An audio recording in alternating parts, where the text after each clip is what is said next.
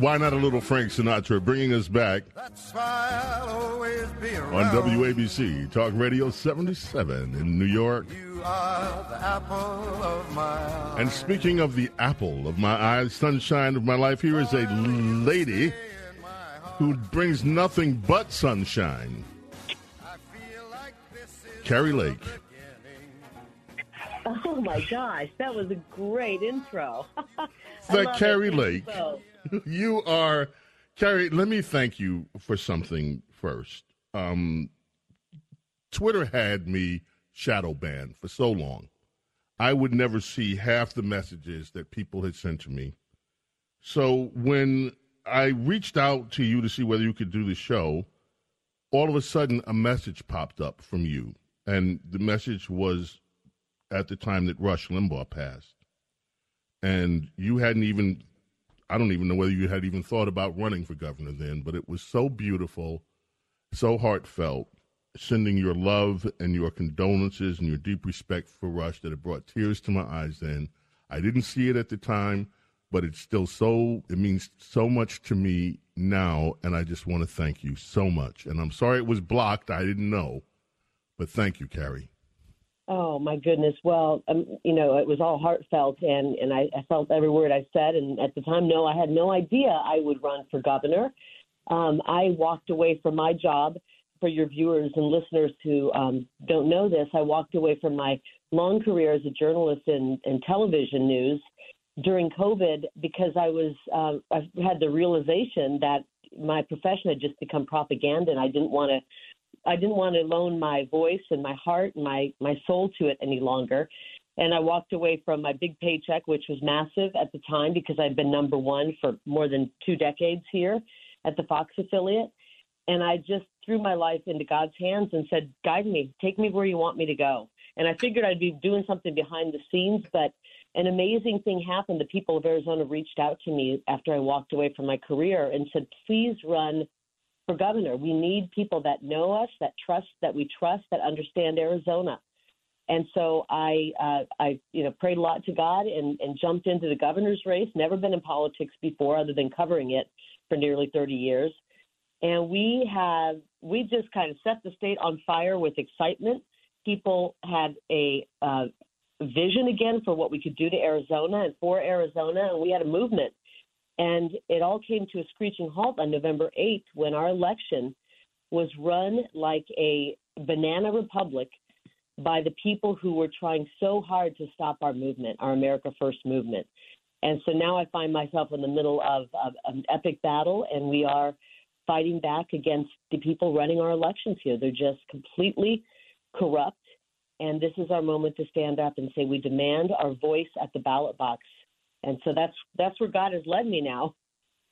Well, this is a noble fight that you're in. Let me tell you, you already know what you're up against. But here's, as you, I go through probably I don't know how many hundreds of news stories, if not thousands, in a week. Um, and one of the things that I've noticed whenever the topic of Maricopa County or some of the elections come up, you see two words: election disinformation. You see in the in the press stories, election deniers. I've had Republicans tell me that you need to quit. You need to stop what you're doing because all you're doing is is furthering this this disinformation that something's wrong with the elections. And when I look at what happened in Arizona, when I looked at what happened in Maricopa County, how could you not be upset with it? I've never seen a circumstance, and you correct me if I'm wrong, if this is normal.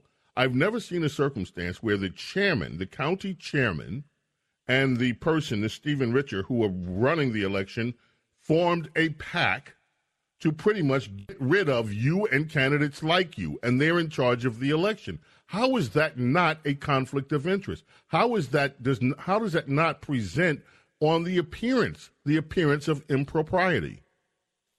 Well, you and I, of, of good character and moral standing, would never do that if that were our job. We would we would do everything we could to appear and and be as neutral as possible because we're running the election, right? And right. this is not just a normal county, Bo. This is one of those mega huge counties. It's the second largest county when it comes to voter power and influence because 62% of Arizona the population of Arizona resides in this county. So if you can uh, create shenanigans and cause trouble and rig an election in Maricopa County, you can control the whole state. And uh, the, the people, you're right, Stephen Richer, who oversees the election, and Bill Gates formed a super PAC, and they raised money with the sole purpose of stopping me. And, you know, they said it was to stop election deniers, but we looked at their expenditures, and all of their expenditures went to stopping one candidate, yours truly.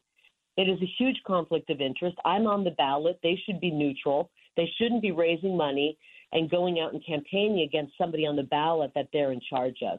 Not to mention my opponent, Katie Hobbs, is the Secretary of State, oversees the state elections, so she oversees the certification. And this election was run in such an obvious, blatant way to sabotage election day voting that other county officials were reluctant to certify their elections because of what happened in Maricopa County. And my opponent, Katie Hobbs, who's in charge of the state's elections, threatened them with jail time and arrest if they would not certify the elections that they had grave issues with. The conflict of interest goes so high and so deep, and that is going to be part of our lawsuit, which we are filing tomorrow, contesting this election.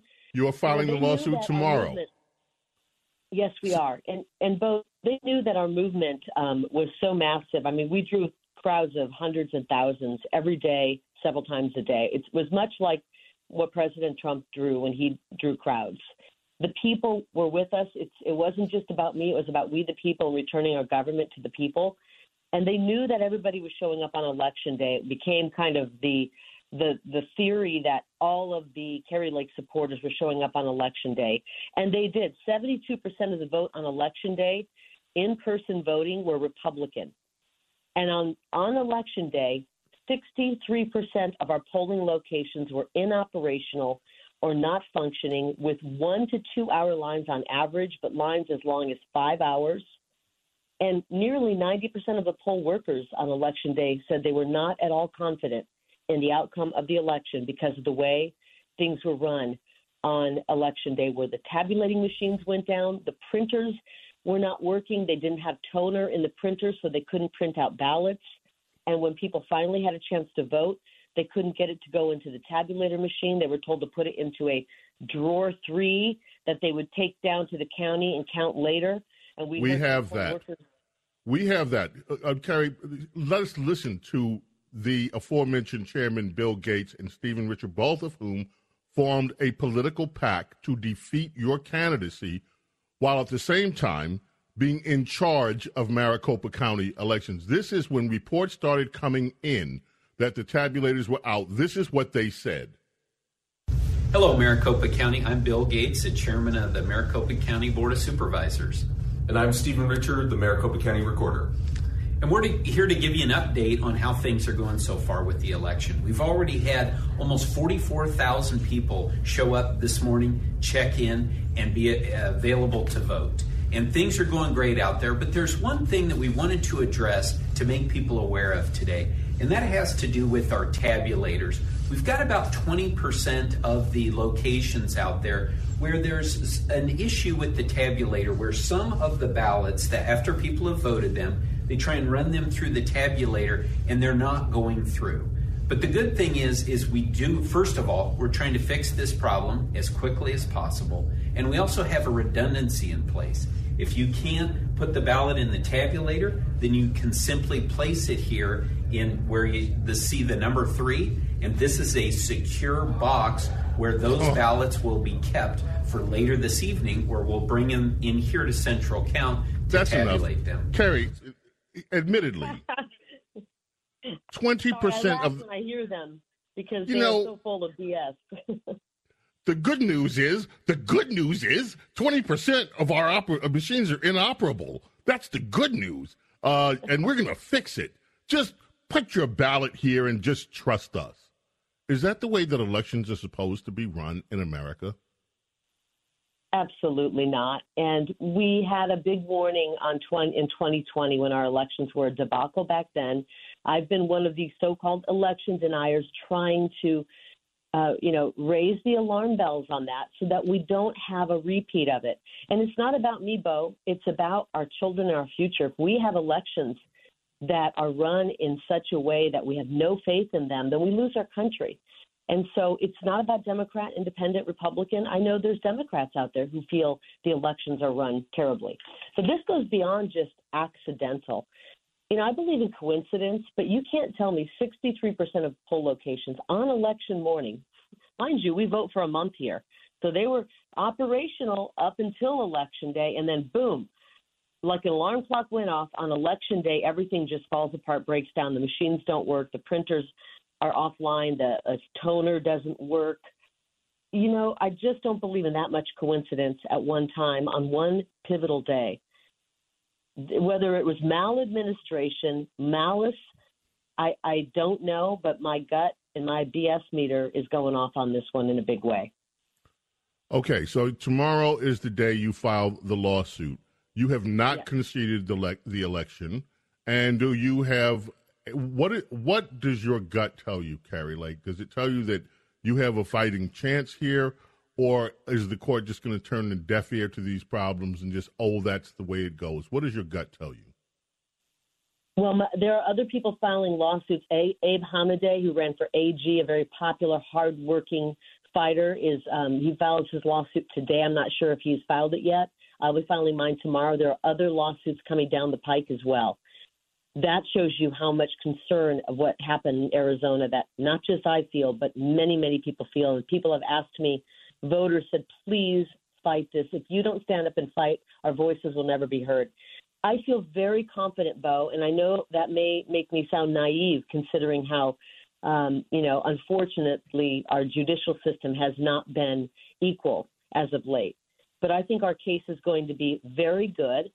And I think that we'll get a good judge somewhere along the way. And it may not be our first um, when we filed it immediately, but we will get a, a court date. And I feel incredibly positive that we will win this. So much wrongdoing happened that I don't believe every judge out there will turn a blind eye to it. And so I want the people of Arizona to know and the people of America to know we have to start this fight somewhere. We're starting it in Arizona. We can't have elections that are run the way they are. And it should be a red flag to every American the way these elected officials and the way our FBI and our government is trying to censor us when we speak out about elections. Ask yourself why. Why do we not have free speech and why we can't question the way our elections are run? I believe it's because there's widespread corruption across this country in our elections, and we need to stand up and speak out about it. Kari Lake, thank you for standing up. Thank you for being unafraid to speak despite this massive campaign by the media to denigrate and demonize people who do speak out. We hope to have you back in the very near future, and we are going to continue to follow this. Kari Lake, you are an amazing human being. Thank you for being with us. Oh, thank you for having me. It was such a pleasure.